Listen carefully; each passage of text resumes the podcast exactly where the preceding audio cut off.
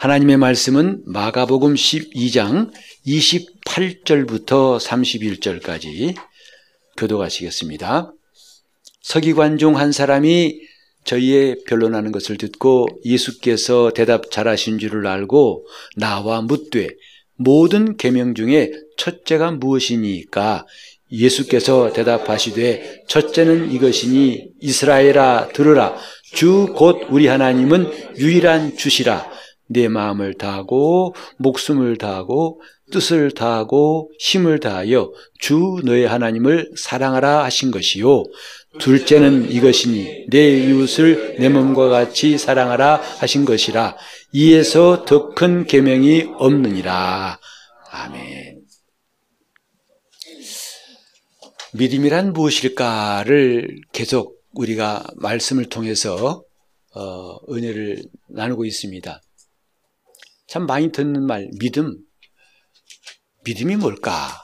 알다가도 때로는 막연해지기도 하고 또 믿음이 흔들려서 불안할 때도 있습니다. 과연 완전한 믿음이 무엇일까? 그건 도달할 수 없는 저 산 너머의 일인가? 이렇게 우리가 때로는 생각을 할 때가 있습니다. 우린 지난 주일에 말씀을 드렸듯이 믿음이라는 것은 지적인 동의에 그치는 것이 아니다. 다시 말해서 성경 말씀에 고개를 끄덕이고 어, 나 예수님이 하나님의 아들이신 거 믿어. 그가 내 죄를 위해서 십자가에 피 흘리신 거 나 인정해. 그리고 죽은 자 가운데 사흘 만에 부활하신 거 나 믿어. 이렇게 지적으로 동의하는 것. 적어도 헬라적인 사고방식에서는 믿음이라고 할 수 있지만 성경이 말씀하시는 히브리적 개념에서는 그것이 온전한 게 아니다라는 것을 말씀드렸습니다. 허긴 이 지구상의 10명 가운데 9명 이상은 이런 사실마저도 인정하지 않습니다. 그러니 그나마 이걸 인정하니까 감지덕지하고 어, 그 잘해서 그것도 믿음이야 라고도 말할 수 있겠지만 성경은 그런 믿음을 말하지 않습니다. 오늘 본문은 우리 믿음의 아주 중요한 내용을 주님께서 말씀하고 계시죠. 어떤 계명이 가장 큰 계명입니까? 그럴 수밖에 없는 것이 모세가 반포했던 율법은 무려 613가지라고 하죠. 그러니 뭐가 더 중요한가는 누구나 다 관심사일 수가 있습니다. 그래 물어봤던 것인데 예수님이 말씀하시기를 바로 첫째는 유일하시고 참되신 하나님, 곧 주 너의 하나님을 마음을 다하고 목숨을 다하고 뜻을 다하고 힘을 다하여 사랑하라. 또 둘째는 이와 같으니 내 이웃을 내 몸같이 사랑하라고 하신 말씀이에요. 우린 주님을 사랑한단 말을 해본 적이 있죠. 그리고 때로는 그 말하면서도 뭔가 공허한 것도 느낀 적이 있습니다. 근데 그 앞에 뭐냐면 내 마음을 다하고 라는 말씀이 있고 그 다음에 목숨을 다하고 뜻을 다하고 힘을 다하고 이제 가끔 우리는 이 내용이 혼란스러워 가지고 뺀 것도 있고 순서를 뒤바꾼 것도 있어서 그 말이 그 말이 아니냐라고 하지만 성경은 분명히 그 하나하나의 의미를 우리에게 전해주고 있습니다. 그 중에 제일 중요한 것은 내 마음을 다하고라는 그 말씀이에요. 여기 마음이라는 것은 우리 생각에 아, 마음, 아, 내 마음도 있고, 내 생각도 있고, 내 감정도 있고, 내 지식도 있고, 그 여러 가운데 하나라고 생각하기 쉽잖아요. 내 마음. 내 마음이야. 이렇게 할 수 있고. 그런데 사실은 이 마음은 나의 어떤 부분이 아니라 전 자아를 말하고 있다는 것이 히브리적인 개념이에요. 전체, 나 전체. 다시 말해서 지정의, 지정의를 다 통합한 그 전체를 가르치는 말이에요. 그러니까 하나님 앞에서 우리가 마음을 다한다는 말은요, 지정의를 다 포함한 우리 인격의 중심을 가지고 사랑한다 이 뜻이에요. 그러니까 내 마음 따로 뭐 따로가 있는 게 아니라 마음을 다한다는 그건 내가 전적으로라는 말입니다. 전적으로. 그래서 우리가 정말 이번 교회 좀 함께 마음에 새겼으면 하는 게 뭐냐면 믿음이라는 것은 기분도 아니고 감정도 아니고 또 지식적인 것도 아니고 지정의를 다 포함하는 전 인격 마음의 반응이다 이 말이죠. 그걸 좀 자세히 말하면 먼저 지적으로 동의하는 거지요. 여러분 성경은 하나님 말씀을 믿으십니까? 그 인정한다 이 말. 그 지적인 거예요. 근데 이것뿐만 아니라 정서적으로 감정적으로도 공감하고 또 공유하고 느끼는 것을 동반하는 게 믿음이에요. 그 다음에 이것으로 끝나는 게 아니라 그건 자연스럽게 의지적인 행동 또 실천까지 이어지는 것. 이게 지정의. 하나님 말씀에 대해서 지정의가 다 반응하는 게 믿음이다. 이 말이죠. 근데 어찌된 영문인지 우리나라 사람들마저도 헬라적인 사고방식에 많이 갖고 있는 것 같아서 아, 내가 믿으면 돼. 내가 알아. 나 예수 알아. 그럼 믿음 있는 거 아니야? 라고 하다가 나중에 스스로 혼란스럽습니다. 나중에 어려운 일 만나면 아, 나 믿음 있는 거야? 어? 나 예수 믿는 것 같은데 왜 이러지?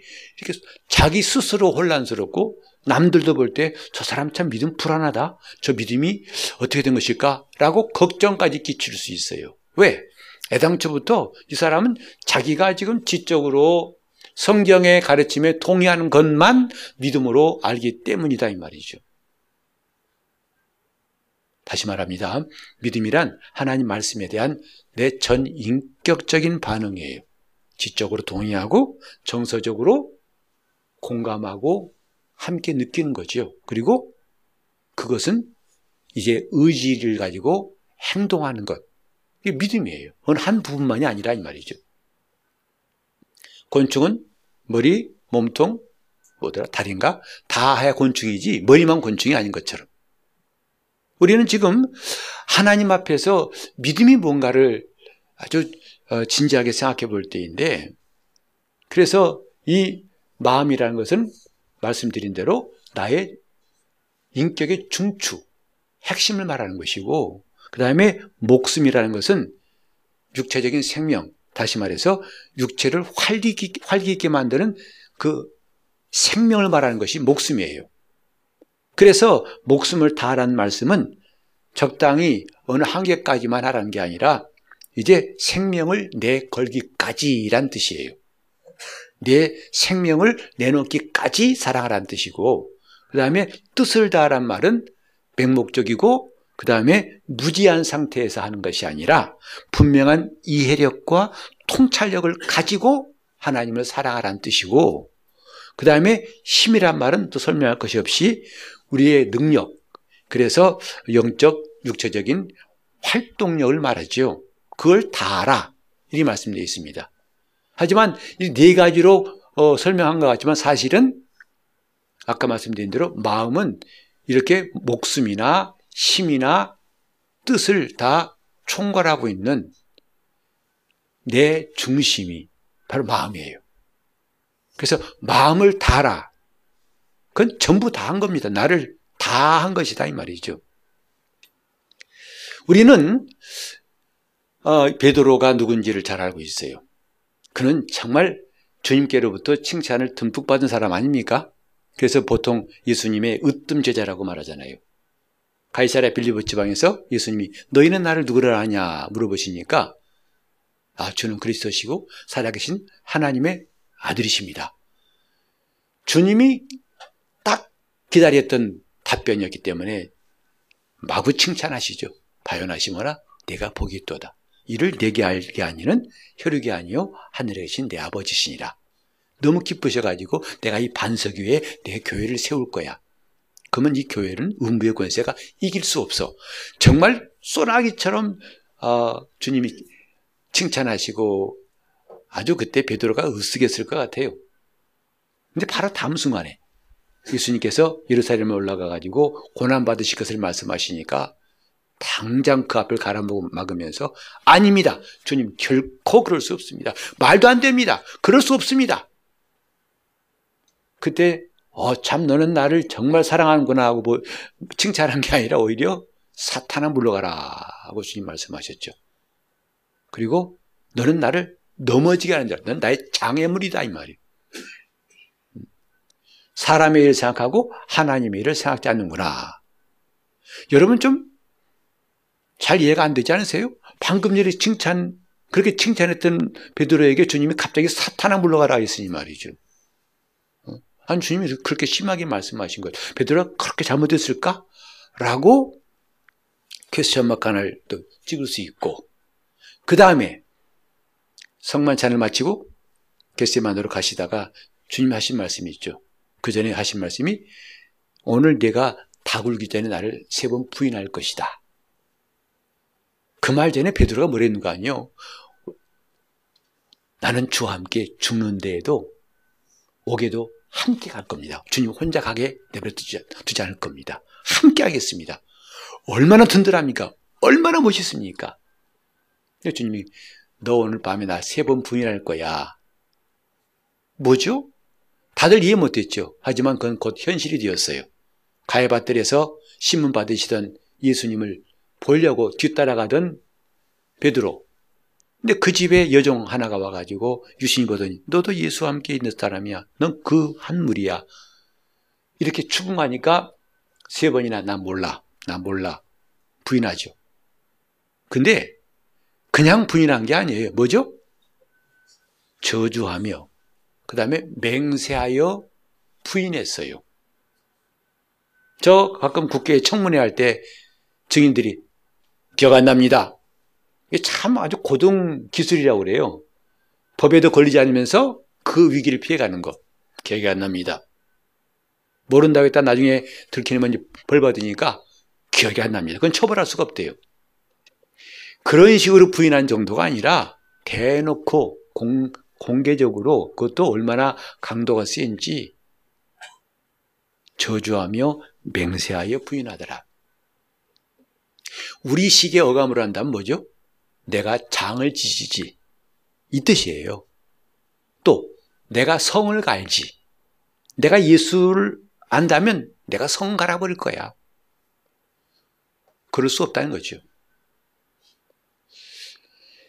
이 베드로의 흑역사, 지우고 싶은 흑역사가 성경에 뚜렷이 남아 있어요. 아, 분명히 베드로는 믿음의 사람 아닙니까? 그, 그 믿음에 대해 주님이 인정하시고 칭찬하신 사람 아닙니까? 그런데 어떻게 이런 일이 일어날 수 있을까? 우리는 부활하신 주님이 나중에 디베레 바다에서 주님이 그를 만나실 때 하신 말씀을 통해 알 수 있어요. 그때 주님은 베드로에게 물어보셨어요. 참 그때 베드로가 주님 뵙기가 어땠을까? 정말 바늘방석이었을 것 같아요. 막상 주님이 부활하셨으니 기쁘기는 기쁘지만 너무 죄송하고 자기 입으로 했던 말이 정말 지울 수 있으면 지우고 싶은데 주님 앞에서 식사하면서 먹어도 먹은 것 같지 않을 때 주님이 물어보신 말이 뭐냐 하면 예, 너 그때 왜 그랬니? 나 그때 마음 아팠어. 너 그럴 수 있는 것. 과연 그게 가능해? 어찌 그렇게 나를 아프게 했어? 라는 말 끄트머리도 없었어요. 그런 건 전혀 기적이 없어요. 단지 뭐죠? 요한의 아들 시모나 내가 나를 이 사람들보다 더 사랑하느냐 물어보셨어요. 나를 믿느냐 물어본 게 아니에요. 사랑하느냐 물어보셨어요. 이미 베드로가 지적으로 동의한 것은 주님도 인정하신다고요. 그래 그렇게 결단을 하고 주님을 따르겠다고 했잖아요. 비록 도망갔지만. 그런데 주님이 물어보신 것은 내가 나를 사랑하느냐? 세 번이나 물어보시고 비로소 주님은 내 어린 양을 먹이라 내 양을 치라 내 양을 먹이라 하고 양을 맡기십니다. 그리고 그는 끝까지 사도의 길을 가고 마침내 주님께서 원하신 일을 마쳤어요. 베드로가 그렇게 주님은 그리스도시라고 확신하고 담대하고 그래서 주님과 함께 오게도 하겠다는 결단도 했지만 그가 주님을 사랑하는 고백은 그때 한 겁니다. 우린 지적인 동의만 갖고 믿음이라 할 수 없어요. 성경 공부 많이 해서 우리는 성경 지식은 알 수 있어요. 그러나 주님을 사랑하지 않으면 그것은 믿음이 아니라는 거죠. 음. 그걸 우리는 베드로를 통해 볼 수 있어요. 그렇기 때문에 주님을 사랑하는 그것은 자기가 목숨을 걸고 의지를 가진 행동도 가져온다는 것. 여러분이 누가복음 7장 보면은 바리새인 시몬이 예수님을 초청했지요. 그때 불쑥 튀어나온 사람이 그 동네 죄인인 한 여자였어요. 그래서 참 그땐 주객이 바뀌어버린 거예요. 정말 빛나야 바리새인이다 빛이 가려지고 갑자기 출몰, 어, 출, 어, 그 출몰한 그 여자가 확 드러났잖아요. 주님이 이 여자가 한 일을 사람들이 다 이해하지 못하고 저거 주님이 막아야 되는 거 아니야? 아니, 선지자라면 저런 것은 딱 알아보고 너 죄인이야 저리 가것 같은데 왜 용납하시고 나중에 심지어는 칭찬까지 하십니다. 그리고 설명하시죠. 시모나 너 내가 내 집에 들어올 때 너는 내게 발 씻을 물도 안 줬어. 이건 손님을 대접하는 기본적인 예의예요. 근데 그것도 안 했어. 하지만 이 사람은 물 대신에 눈물로 내 발을 적시었단다. 또 흔한 올리브 기름 나에게 붓지도 않았지만 이 여자는 비싼 향유를 내게 쏟아 부었다. 너는 내가 들어올 때 환영하는 인사로 입 맞추지도 않았지만 이 여자는 내 발등에 입 맞추기를 그치지 않았다. 왜 그랬는 줄 아니? 이거예요. 왜 그런 줄 아니? 이는 사랑함이 많음이라 그랬어요. 괜히 이렇게 한 게 아니라 내가 할 수 없는 걸 한 이유는 뭐냐 하면 저가 나를 사랑하기 때문이다. 사랑함이 많음이라. 우리는 사랑한다는 말이 감정으로 끝난다면 허무하지요. 감정 식으면 사랑 끝나니까. 근데 찐 사랑은 뭐냐 하면 목숨까지 내놓는 행동이 나와요. 어머니가 자식을 사랑하기 때문에 기차가 달려올 때 철로에 놀고 있던 아이를 구하기 위해서 자기 목숨을 던지고 아이를 살려는 이야기. 우리는 어렸을 때 많이 들었어요. 왜? 사랑 때문에 그래요. 사랑은 말이나 감정이 아니고 찐 사랑은 그렇게 행동을 가져오게 되어 있다고요.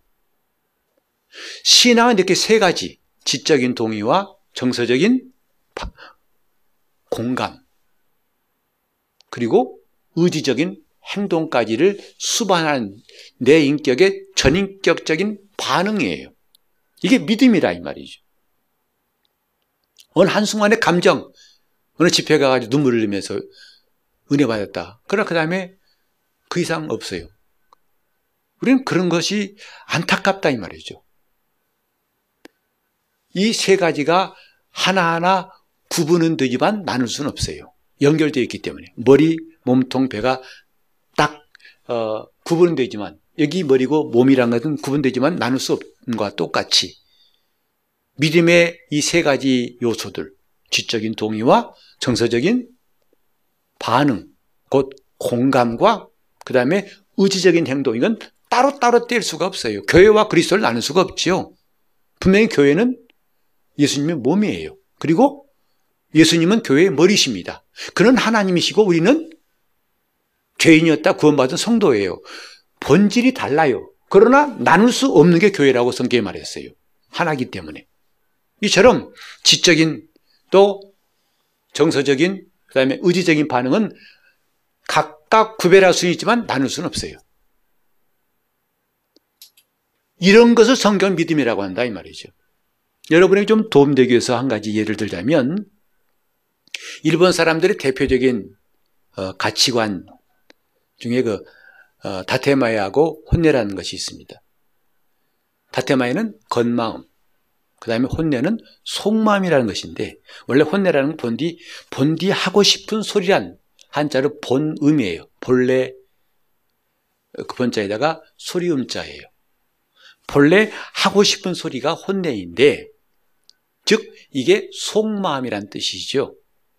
근데 이 속마음으로는 살 수 없다는 것이 일본 역사에 쭉 나옵니다. 특히 그 일본의 중, 저, 중세시대의 그 사무라이 문화 여러분 들어보신 적 있을 거예요. 그때는 자기 속마음 다 내놨다면 죽습니다. 살아남을 수가 없어요. 그렇기 때문에 그걸 감추기 위해서 분노하고 싶고 억울하고 저를 죽이고 싶어도 거, 들은, 참는 거죠. 그래서 생긴 게 겉마음이에요. 즉, 다른 사람 앞에 자기 속마음을 감추고 나타낸 겉마음. 근데 이런 마음들이 이제는, 어, 일본의 국민성으로 어, 되기까지는 그 역사적으로 많은 배경이 있었어요. 원래, 원래 그런 게 아니라 그럴 수밖에 없던 역사적인 내력이 있죠. 지금도 이런 것은 오히려 좋은 측면으로 사람들에게 부각돼 가지고 일본인들은 남에게 일단 폐를 안 끼치고 그래서 지나갈 때도 상대방과 부딪히지 않기 위해서 피한다는 것 굉장히 좋아하더라고요. 그리고 친절하는 것. 그래서 우리 같은 경우 가끔 와 일본 사람은 정말 친절해.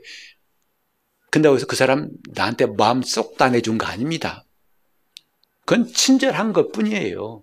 그러니까 속마음은 두고서 그 다테마이를 말한 것 뿐이에요. 근데 나중에 어 그런 거였어 그러면 괜히 씁쓸하죠. 나한테 진짜 좋아한 거 아니었었구만. 그 문화예요. 가치관이라 이 말이죠. 하지만 이건 일본 사람만 그런 게 아니잖아요. 우리는 안 그렇습니까? 우리나라 속담에도 어, 양반은요 배고파도 배고픈 채 하면 안 돼요. 이에서 시냇물 흘러가도 어, 잘 먹었다. 이빨 쑤셔야 됩니다. 양반의 허세를 말하고 있는 거죠. 배고프면 아, 밥 줘. 근데 식사하셨습니까? 아, 먹고 왔습니다. 이래야 돼요. 점잖게 해야 됩니다. 이런 속마음과 겉마음이 다른 표리부동한 것은 일본뿐만 아니라 우리나라도 있고 중국도 전 세계에 다 있어요. 표리부동한 것. 사실요, 오늘날 우리가 하고 싶은 말 다 하고 사는 사람 몇이나 있습니까? 여러분, 그래, 안 그래요? 그런 사람 진짜 행복한 사람이에요. 임금 아무로 없습니다. 심지어는 임금도 할 말 다 못해가지고 감, 감시하는 기관도 세웠잖아요. 임금 잘못했다고 따지는 그 관청도 있었으니까. 이렇게 우리는 속마음과 겉마음을 잘 이해할 수 있는데 마음을 다혈할 때 그 마음이란 헬라어 카르디아는 속마음이에요. 하나님을 사랑하되 뭘로 알아? 겉마음이 아니라 속마음으로 사랑하는 것이 그게 맞다고 주님 말씀하신 거죠. 어? 우리는 일본 사람들의 다테마이하고 혼내라는 그만 말하지 말고 성경에 오면 똑같이 나와 있어요. 바리새인 누굽니까? 그거예요. 왜 주님이 바리새인의 외식을 시작하셨는가? 이렇게 지금 속마음으로 하나님을 사랑한 것이 아니라는 걸 주님이 드러내신 거죠. 바리새인 누구죠? 그들은 율법적을 끼고 사는 사람들이에요. 성경을 잘 알아요. 지적으로는 동의해요. 하나님이 유일하시고 홍해에서 바다를 가르시고 수많은 이적을 행하시고 훤히 꿰고 있어요. 그러나 주님 말씀하셨잖아요. 너희가 영생을 얻는 줄 생각하고 성경을 상고하거니와 성경은 내게 대해 증거한 것인데 너희가 영생 얻기 위해서 나에게 오지 않는구나. 왠지 아니 이는 너희 속에 나를 사랑하는 것이 없음을 내가 알았습니다. 했어요. 참 서글픈 거 아닙니까? 주님을 그렇게 믿는다고 하고 신앙이 있다면서 주님은 그 마음속을 꿰뚫어 보신다 이 말이죠. 뭐가 없어요? 주님을 사랑함이 없어요. 예배를 드리지만 주님을 사랑함이 없다면 우리는 겉마음과 속마음이 다르다는 것을 스스로 증거하고 있는 거 아니겠습니까? 우리가 하나님 앞에 신앙인이라면 내 마음을 다한 주의 말씀이 오늘 우리에게 아주 깊이 들어왔으면 좋겠어요. 그게 사는 길입니다. 그렇지 않고는 수십 년 신앙생활 해봤자 나중에 꽝이 될 수 있어요. 그러니까 아 주여 내가 주 이름으로 선지자 노릇하고 귀신 내어 쫓고 능력해야습니다 너 나와 무슨 상관이냐? 난 너를 모른다. 왜겠어요? 아니 내가 주님의 능력으로 한 것이 왜 잘못입니까? 아니야. 그러나 넌 날 사랑하지 않아. 나와 관계없어. 신앙이 뭘까? 단순히 믿습니다가 아닙니다. 무지막지하게 밀어붙이는 게 아닙니다. 이해가 안 되는 것, 그걸 막 주장하는 게 믿음이 아니라 내 마음을 다하여. 우리가 지금 찬송할 때도 마음을 다하고 있다면 우리 마음은 크게 감동될 거예요. 기도할 때도 마음을 다한다면 우리는 하나님이 내 기도를 들으심에 대해서 의심하지 않을 겁니다. 응답도 반드시 임할 겁니다. 근데 우리 스스로가 지금 자기를 속이고 있어요. 마치 자기 겉마음이 속마음인 것처럼. 근데 사실은 자기도 알아요. 그게 겉마음이라는 것을. 하지만 너무나 그걸 많이 한다 보니까 자기마저도 깜빡 속아요. 내가 지금 진실을 하고 있다. 말은 진실인데 속은 그렇지 않거든요. 요즘에 여러분 잘 들리는, 들리는 말로 영혼 없는 말 들어보셨죠? 영혼 없는 말. 안녕! 근데 반갑질 않아요. 사랑해요! 사랑하지 않아요. 선물을 줬는데, 감사해요! 감사하지 않아요. 여러분 그 말 듣고 기분 좋으셨어요? 근데 신앙도 그럴 수 있어요. 주님 사랑해요. 찬송하지만 사랑하지 않아요. 그게 무슨 믿음인가 이 말이죠. 교회 나와 주님 내가 이렇게 주일날 나온 것도 성의를 봐서 그, 그, 그, 그걸로 넘어갑시다. 너무 따지지 마세요. 지금은 그렇게 여러분이 변명할 수 있을 것입니다만 이 다음에는 그런 변명이 안 통할 때가 온다는 거죠. 그 진실이 드러날 때가 온다는 거죠. 믿음이라는 것은 이렇게 마음을 다하는 것이다. 그 내용은 지적인 동의뿐만 아니라 정서적인 공감뿐만 아니라 의지적인 행동까지도 이어지는 것이 믿음이란 그게 마음을 다하는 거예요. 그것이 자기를 살리는 것이고 그것이 하나님과 관계가 이루어지게 하고 견고하게 하고 튼튼하게 만드는 거예요. 오늘 이 시대에 많은 사람이 탄식한 게 뭐죠? 믿음 따로 행함 따로라는 거죠. 교회가 왜 사, 사람들에게 별로 관심 못 받는지 아십니까? 그들도 알아요. 둥둥 떠 있는 건, 나눠져 있는 거.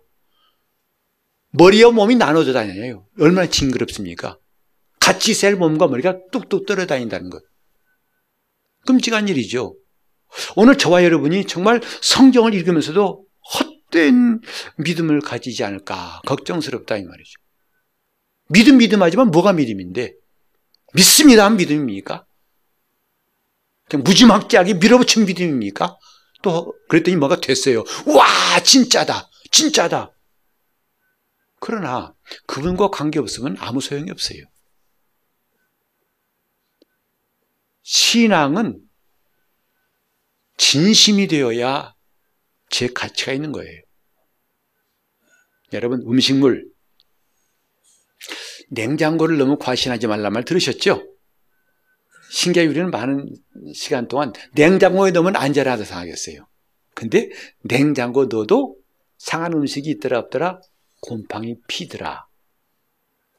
그때는 더 이상 먹을 수가 없더라. 마찬가지로 음식은 상하지 않아야 음식이지 상하면 일단 음식이 아니에요. 믿음도 거짓이 들어가면 그때부터는 믿음이 아니라는 거죠.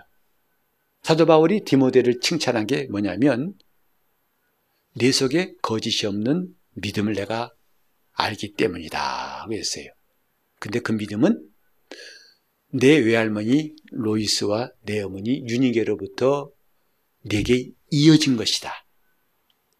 바울은 그걸 굉장히 소중하게 생각했어요. 믿음은 그렇게 귀한 겁니다. 그 찬송가 있잖아요. 금보다 귀한 믿음이라고.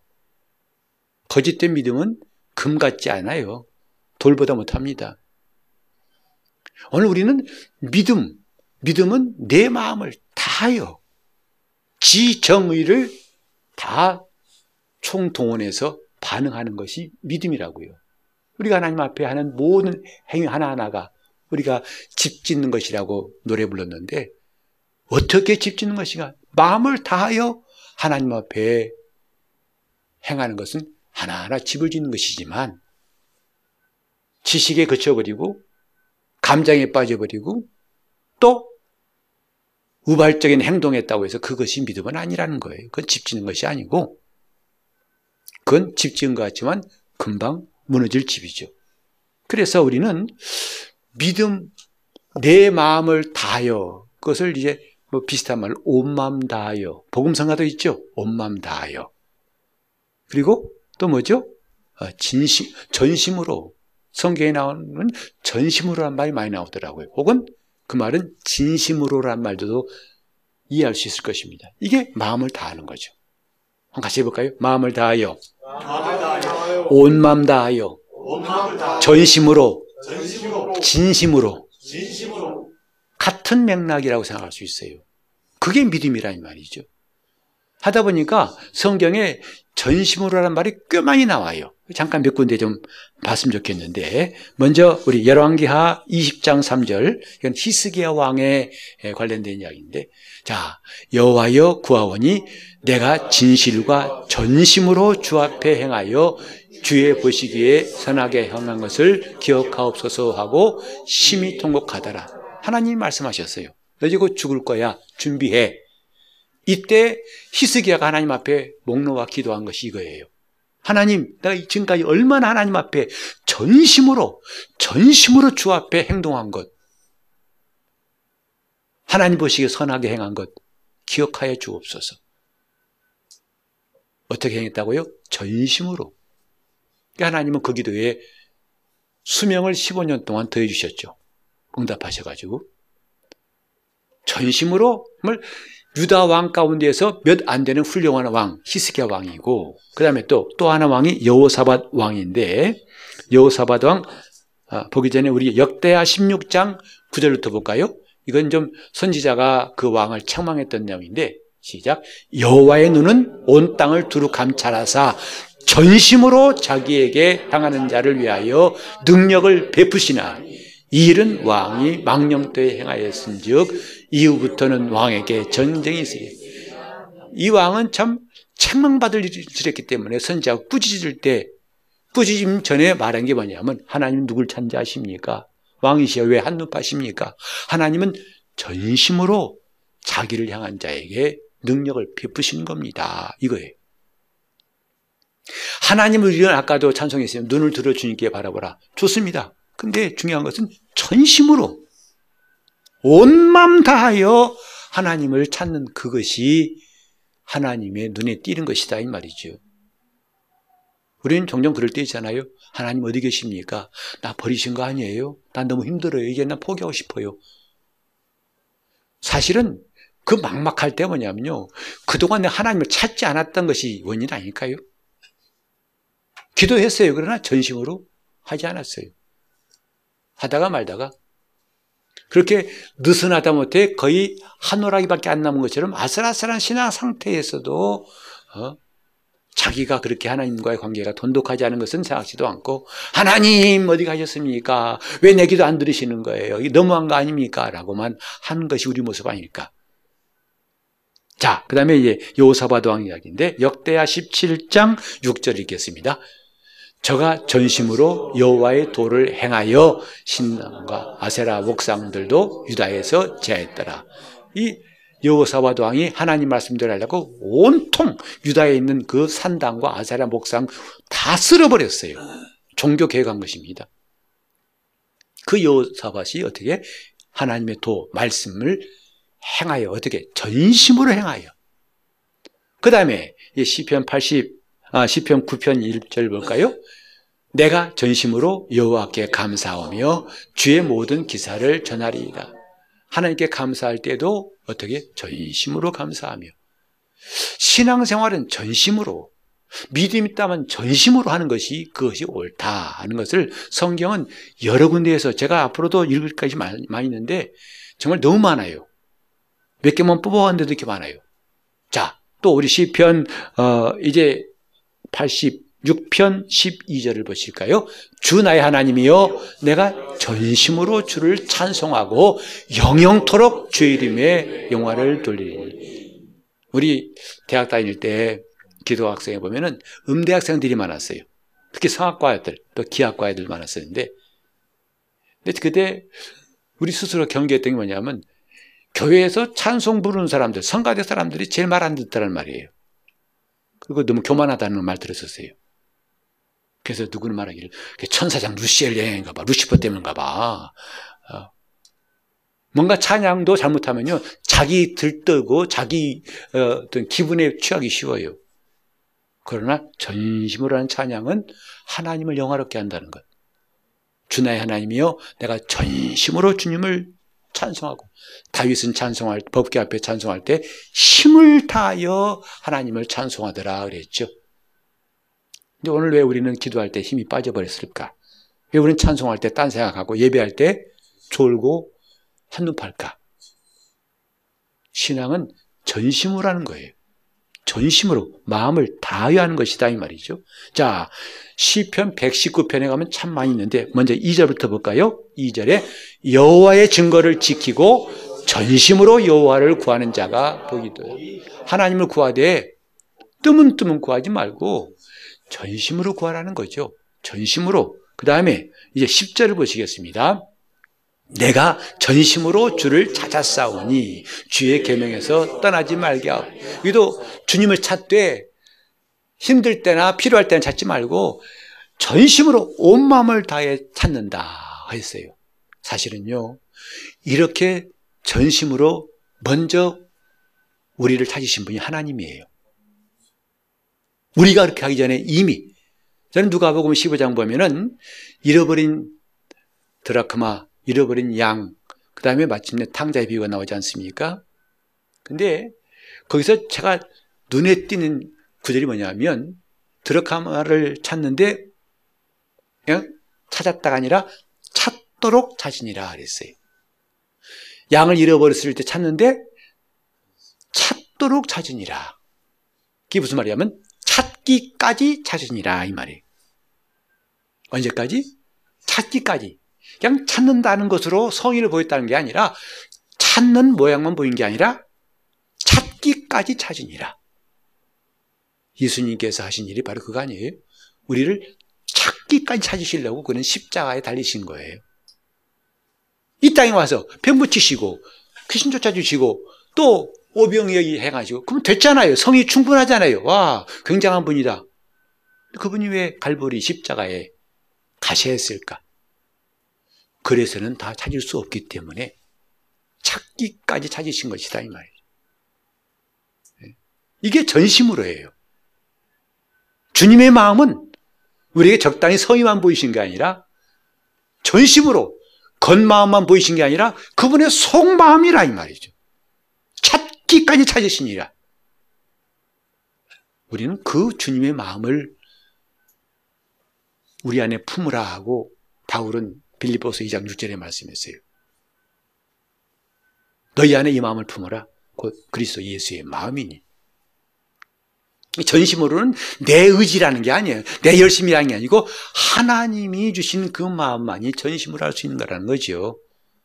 전심으로 같이 합시다. 전심으로. 전심으로. 전심으로. 전심으로. 이건 성격 탓. 아, 저 사람은 좀 외향적이라서 하려면 화끈하게 이 사람 내성적인 조용해. 성격 탓하지 마세요. 누구나 다 공통적인 것은 속마음이 있어요. 속마음을 동원하라는 거죠. 우린 예배 때도 전심으로 예배했으면 좋겠어요. 전심으로. 그래서 우리가 15분 전에 와가지고 기도하고 준비하자는 거 아니겠습니까? 물론 커피 마시고 교제하는 중요합니다. 그건 예배 끝나고 하기로 하고 미리 와서 교회 오자마자 와서 기도하고 성경책 찾아놓고 오늘 설교 메시지가 뭔가 보기도 하고 찬송도 보기도 하고 그 다음에 내 마음이 하나님의 말씀을 듣기에 잘 준비된 심령 그리고 전심으로 내가 주님 이 환경을 초월하고 전심으로 주님만 찾겠습니다는 다짐과 함께 예배를 사모한다면 과연 얼마나 놀라운 일이 일어날까? 시편의 말씀이 참 많은데 몇 개만 더 읽어볼까요? 자, 우리 34절, 119편 34절 시작. 나로 깨닫게 하소서 내가 주의 법을 준행하며 전심으로 지키리. 말씀을 지키는 것도 지키다 말다 하는 게 아니라 전심으로 지키는 것을 시편 기자가 말하고 있죠. 그 다음에 69절을 봅니다. 교만한 자가 거짓을 지어 나를 치리하여 싸우니 나는 전심으로 주의 법도를 지키리. 그들은 교만하게 행할지라도 나는 전심으로 주의 법도를 지키리이다. 이런 말씀들이 쭉 나와 있고, 자, 전도서 7장 25절을 볼까요? 전도서 7장 22절.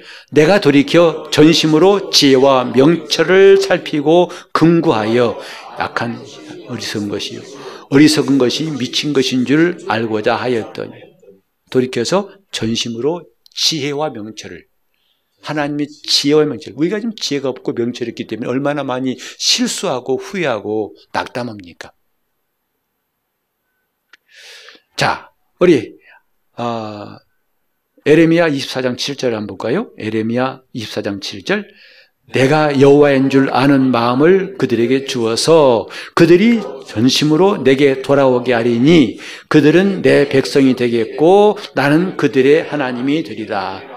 우리가 주님께 돌아오더라도 돌아온 신용만 할 것이 아니라 전심으로 돌아오자 이 말이죠. 그걸 예배를 통해 표현하자는 거지요. 주님 난 전심으로 돌아왔습니다.